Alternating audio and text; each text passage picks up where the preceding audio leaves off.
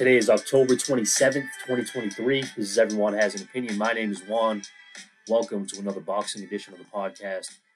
I'm going to touch on a little bit of everything that's going on in the world of boxing from this weekend, from a little bit of what happened last weekend, and a few things that are coming up in the future. Let's talk about last week real quick. Tim Tszyu had a convincing, destructive victory over Brian Mendoza. I thought the fight was really competitive early on. I thought Mendoza showed that he's a true warrior. He's truly a tough out for anyone at 154. Is he the best? Well, he just proved that he wasn't. But he has what it takes to test any fighter in that division. I don't care who you are, you're not just going to walk through him. There were times in this fight where it appeared like Tim Tszyu was walking through Mendoza, then Mendoza would fire back. Then Mendoza would let off a good combination. Then Mendoza would land a big shot on Tim Tszyu. He didn't have the firepower later on in the fight, but he had the will. He had the chin and he had the heart to continue to give it everything he had. That can discourage some fighters, especially when you're in the eighth or ninth round and you realize, hey, I've hit this guy with my best shit for the last eight rounds and he's still coming forward. A lot of guys would start to question themselves. Tim Tszyu was not that guy. Tim Tszyu showed the maturity, he showed the poise, and he showed the ability to stick to a game plan and systematically break a guy down over the course of a fight. Tim Tszyu is becoming a fighter that is hard not to respect. At first, a lot of people, myself included, were kind of a little bit curious, I'll say. We weren't doubting him, but we were curious as to what this kid from Australia really has. He hadn't proven much. He hadn't even made his U.S. debut at the time that we were hearing about him becoming a contender for Jermell Charlo's crown at the time when he had all four of the belts. Now you look up and you realize, wow, Tim Tszyu's quietly built a really impressive resume ever since he made that U.S. debut. He fought Terrell Gausha. He fought Tony Harrison. He fought Brian Mendoza. These guys are all quality opponents. He beat them in different fashions. All three of those guys I just mentioned fight a different way than each other and even differently than a Jermell Charlo who could potentially be next up for Tim Tszyu. This guy is really gaining the experience, gaining um, the comfortability in big time events. Are these massive fights? No. But these are all high stakes matchups that he opted to go out and seek. Because remember, he had a fight already scheduled with Jermell Charlo before that whole Canelo fight. Then Charlo had to postpone it because of a wrist injury, I believe. So Tim Tszyu could have opted to wait for Charlo. Granted, Charlo ended up fighting Canelo, but he could have opted to wait Instead of choosing to wait, Tim Tszyu said, No, I'll fight Tony Harrison, who was, up until that point, he was Jermell Charlo's toughest opponent. So he opted to go that route. He didn't have to take that fight. Tim Tszyu is proven that he will take tough challenges. Fighting Carlos Ocampo, another dangerous type guy that people thought would give him issues. Granted, he got him out of there in the first round. But going into that fight, people thought Ocampo could provide a little resistance to what Tim Tszyu brings to the table. That didn't happen. So Tim Tszyu isn't playing with his food. Tim Tszyu is creating action fights. That's another thing that's very important. The casual fan wants to see action. Hell, the diehard fans want to too. But a casual fan who isn't typically into boxing, if he isn't drawn in by the action right away, you may lose him instantly. That fan may never be a fan of boxing, he may never be willing to sit down and watch a 12 round fight if he's bored when he finally does. So that's something that Tim Tszyu's providing. He's providing action, he's providing quality competition. He's even good for a soundbite or two. He's got charisma. This guy has the potential to be a really big star in the sport. It depends what he does next. Hopefully, what's next for him is the Jermell Charlo fight. Now, I am a little bit torn between that fight. Because if you would have told me that Jermell Charlo was defending the undisputed crown against Tim Tszyu. That was supposed to happen, I believe, early this year. Going into that fight, I said, you know what? Jermell Charlo is going to stop Tim Tszyu. He's going to hurt Tim Tszyu. Tim Tszyu's too inexperienced. Just doesn't have the skill like Charlo has. Fast forward to now, it's a different story, isn't it? In that time, Tim Tszyu has acquired the experience, as I just mentioned. Not only has he acquired the experience, Jermell has ballooned up to 168, jumping two weight classes up. And then now, if he's going to take this fight, would have to cut back down. That can be career suicide. We saw it with guys like Roy Jones. We saw it with guys like Oscar De La Hoya. There's many other examples I'm sure you guys can think of as you're listening to this podcast.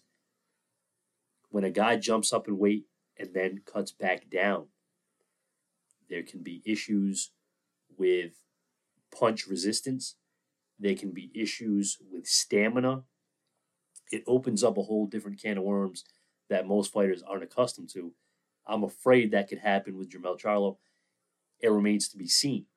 So going into that fight, if you were to make this fight tomorrow, Tim Tszyu versus Jermell Charlo, I would say that is a 50-50 type matchup based on the unknown. Based on what we do know as well, as far as Tim Tszyu being a vicious puncher. He's going in there and he don't care if you're throwing back. He don't care if you're if you're landing something in exchanges. He is going to take that risk. He's going to dive in the pocket and unload with hooks. That's what he's going to do. So, regardless if Jermell is on his A game or not, I think that's a fire action fight, tit for tat type battle that Jermell would probably get the better of. But if Jermell isn't on his A game, he'll be in some serious, serious trouble, and he could potentially get stopped in a fight that goes the way I think it could go. But hopefully, we get that fight. We want to see big fights. That certainly is a big fight. That would be for all of the belts at 154 pounds, a division that continues to deliver all action fights. But that was last weekend. Let's talk about this weekend. Tomorrow night, actually, if you're listening to this on the 27th, the 28th, over in Saudi Arabia, we have a massive event. I'm not going to call it a great fight because it's anything but a great fight, but it is a great spectacle.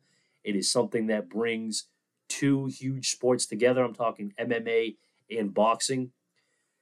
I'm talking about two of the top heavyweight athletes in sports, and that is Tyson Fury and Francis Ngannou. This is a fight that I see as a circus type event. It's a big attraction. It's going to draw in a lot of casual fans. It's going to draw in the celebrity. They had a gala earlier today in Saudi Arabia with the likes of Cristiano Ronaldo, Eminem, uh, one of the coldest MCs in the history of rap, Royce the Five Nine. If you're not familiar with him and you're a fan of hip hop, go back and check his catalog out. One of the best MCs to ever touch a microphone. But that's neither here nor there. Um, you had face-offs between guys like Artur Beterbiev and Dmitry Bivol.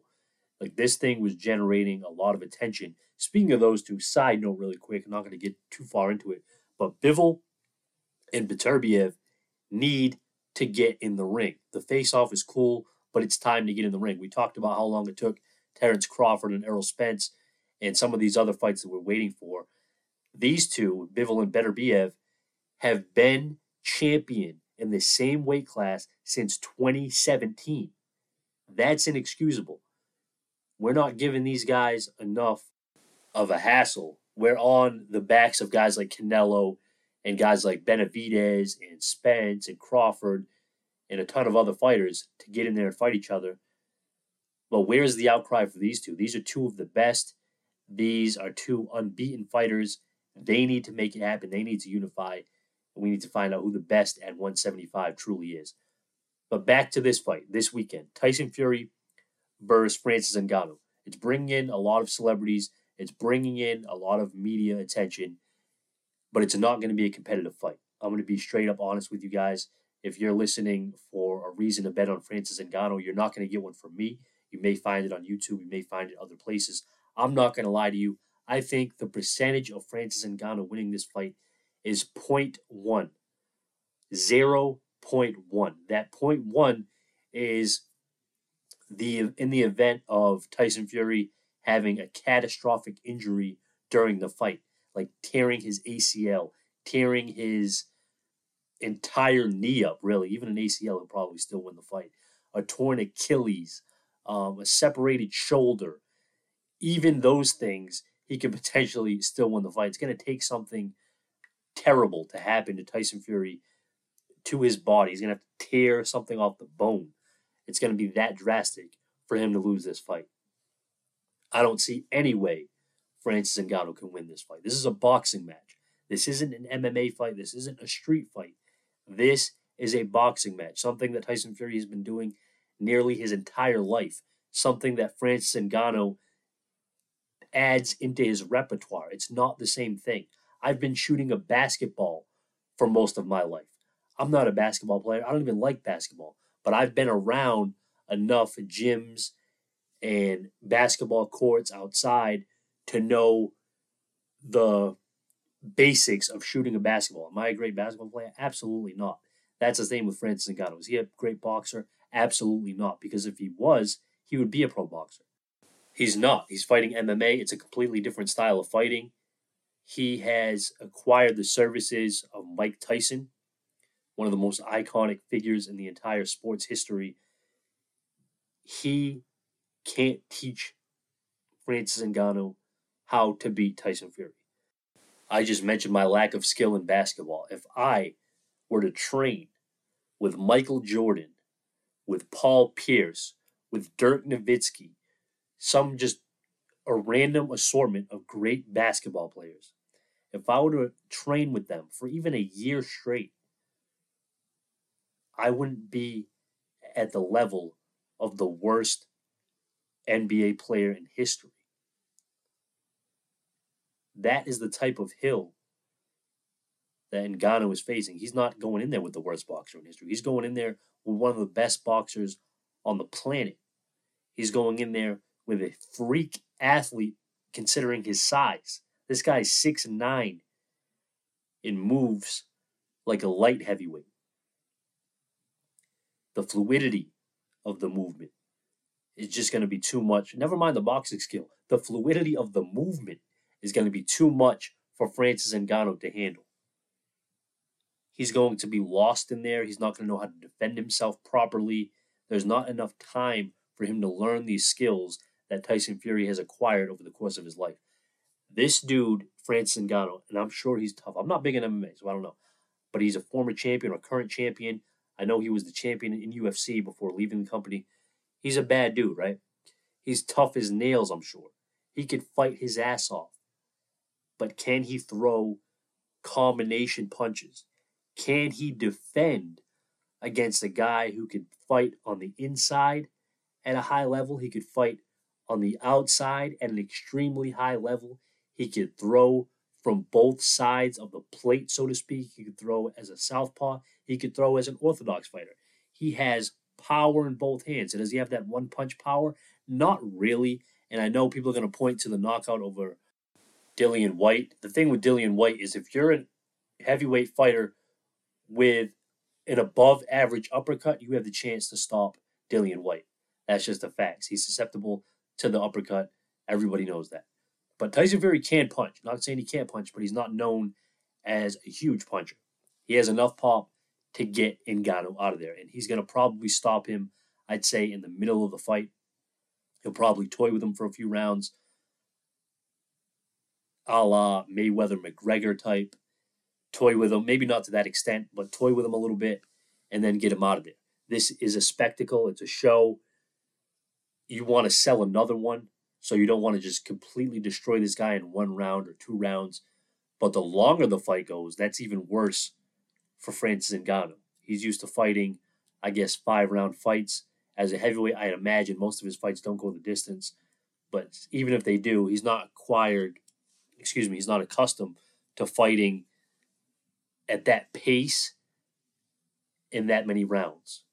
So if this has any chance of going past seven rounds, it's going to be a bad knockout because he's going to be exhausted and he's going to be getting destroyed, whether it's on the inside or the outside. However, Fury wants to fight this fight, he's going to fight it. Don't get it twisted. This guy, Ngannou, he may have power in MMA, but it's completely different with boxing gloves on. You throw punches completely differently. You're not going to be catching guys wide open with these wide shots. MMA guys, how did uh how did Bob Arum put it? It is not a sport that shows great, great talent. The guys who throw punches can't throw a punch to save their ass. When the punches land, the guys have no chins. These are not like boxes. They are not trained like boxes. Yeah, that pretty much sums up how I feel about the fight. It's a cash grab, and I don't blame them. You're going to make tons of money. It's going to be a big event. It's going to be popular. It's going to be talked about. It's going to go viral. Don't blame Tyson Fury for this. I do blame him for the previous fights before this against Chisora and Dillian Whyte. I thought those were pretty much a waste of time. There were plenty of other competitive options. Obviously Usyk, but you have guys like Filip Hrgovic, guys like Big Bang Zhang, guys like Andy Ruiz, other fights that I felt would be more competitive and would draw more interest from the fans, quite frankly. Even Joe Joyce before the Big Bang fight, I thought that would draw more interest than Dillian Whyte or Chisora. Maybe in the UK, those events did really well, and I believe they sold out in at least one of those fights.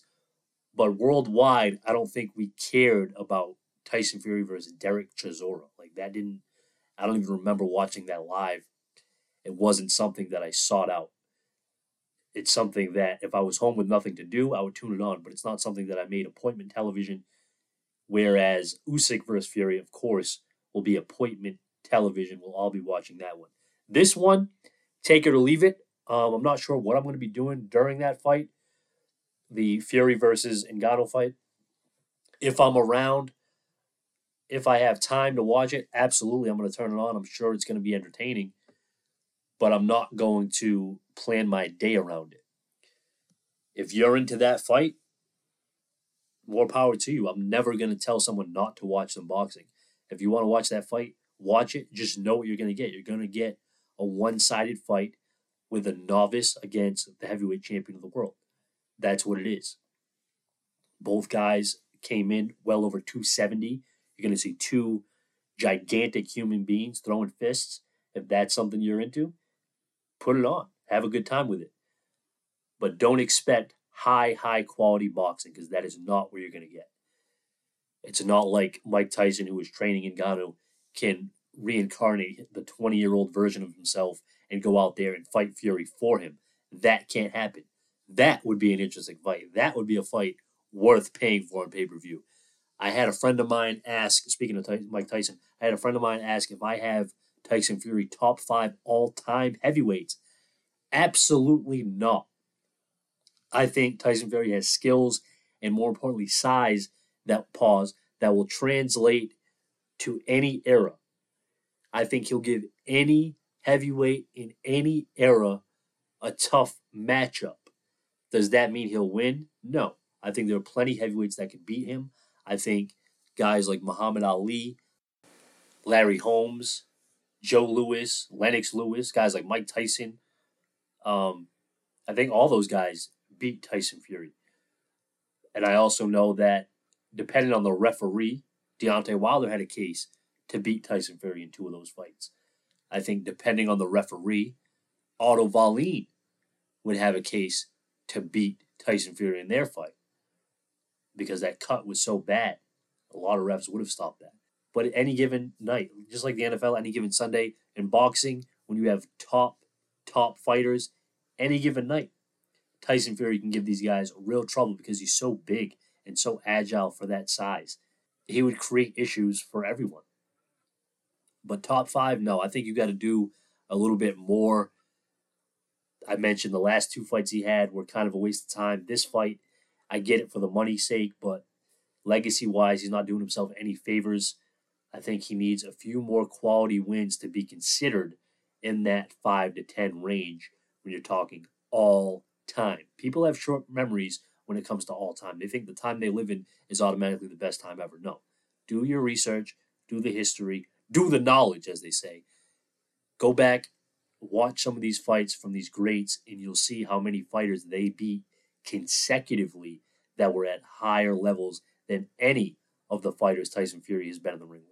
You can't discredit Deontay Wilder and then praise Fury so much for beating him. It doesn't work like that. Deontay Wilder is one of the most devastating punchers of all time, and that is an incredible victory for Tyson Fury to say he's had twice in his career. But where are the other quality wins? He had a dud against Vladimir Klitschko. Again, he still beat him, but that was one of the worst fights I have ever seen in my life. So Tyson Fury, he's still young enough. Do a little bit more work. If he can dispatch some of his contemporaries in convincing fashion, then he'll have his case when it's all said and done. But as of today, as of October 27th, 2023, Tyson Fury to me is not top five. But let's move on. We, we have a circus event this week, but we also have a high quality world championship title fight taking place at 130 pounds. You have O'Shaquie Foster defending against Eduardo Hernandez, aka Rocky Hernandez. This fight is flying under the radar. It's keeping a low profile. I think everyone needs to wake up here. This is an awesome matchup. This is a really fun fight with high stakes. It's not going to go head to head with that other event, Fury versus Ngannou, so you don't have to choose between the two. If you're home on Saturday night, you're looking for some quality boxing, you throw on this fight. This is on DAZN. This is a championship fight. This is one that Vegas has extremely close. And I think it's going to turn out that way. It's going to be really competitive. It's going to be a great clash of styles. You have O'Shaquie Foster, who hasn't been given anything in the sport of boxing, has come and taken everything. Every opportunity that was sent his way, he capitalized on the big moments. He got in there with Rey Vargas and completely dominated another championship caliber fighter. O'Shaquie Foster, to me, his style is like a chameleon. He, he adapts to everything. He'll come in with the shoulder roll, but he can also square up in front of you and make you miss. He can control the distance with his jab, or he can work you to the body extremely efficiently. He has the tools to beat you any type of way. Rocky Hernandez, on the other hand, isn't trying to fight every type of way. He's trying to fight his way. And his way is a very rough and physical style. Rocky Hernandez is coming in there for one reason and one reason only. That is to hunt you down and to land huge uppercuts. He's going to throw wide hooks as well, but those strong and tight uppercuts that he delivers can really change the course of a fight. He's on a KO streak for a reason. He seeks and destroys. There are going to be times in this fight when Foster has no choice but to get into a brawl.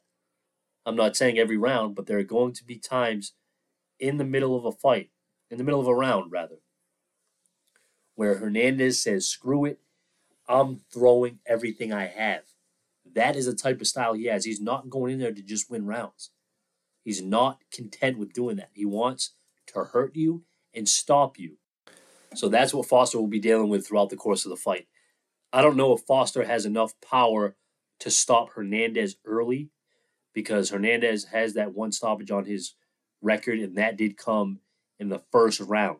He walked into something big, I believe it was a left hook, and got caught and stopped. I don't know if Foster possesses that type of power. Maybe he does.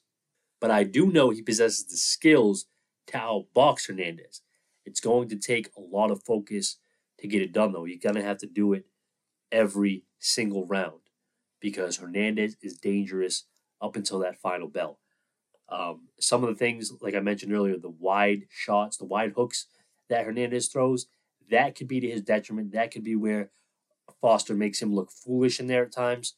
I think the footwork as well, there's a little bit of a gap there that favors Foster, but that power is real in that gas tank by Hernandez is real. They call him Rocky. He wants to make a fight look like a Rocky movie. He wants to make it ugly and just full of action. That isn't the type of fight Foster wants to get into with. But if it comes down to that, Foster does have the skills and he can make he can make Hernandez pay as well. Um, I just expect a really fun one. I think the jab and the body work of Foster is going to pay dividends later in the fight. I think he's going to bust up Hernandez's face a little bit. He's going to mark his face up and get a victory, something like 8 4. But I think there will be some times in this fight where Hernandez does have Foster on the ropes or in the corner, and you'll be questioning if Foster can make it out of that round. I expect a fun one. You can catch this one around 10 p.m. on DAZN is when the main event will be on. The card begins at 8 p.m. Um, there's nothing really that catches my eye on this undercard. Correct me if I'm wrong. If you see a fight on here that really intrigues you, let me know. You can follow me on Twitter at someone else, on Instagram at someone else with an underscore at the end of it. Or I believe there's even comments in the Spotify section if you're listening through Spotify. This is also available on Apple. Tell a friend to tell a friend. Give me that five star review. But more importantly, enjoy the fights. Thank you guys for listening. I'm out.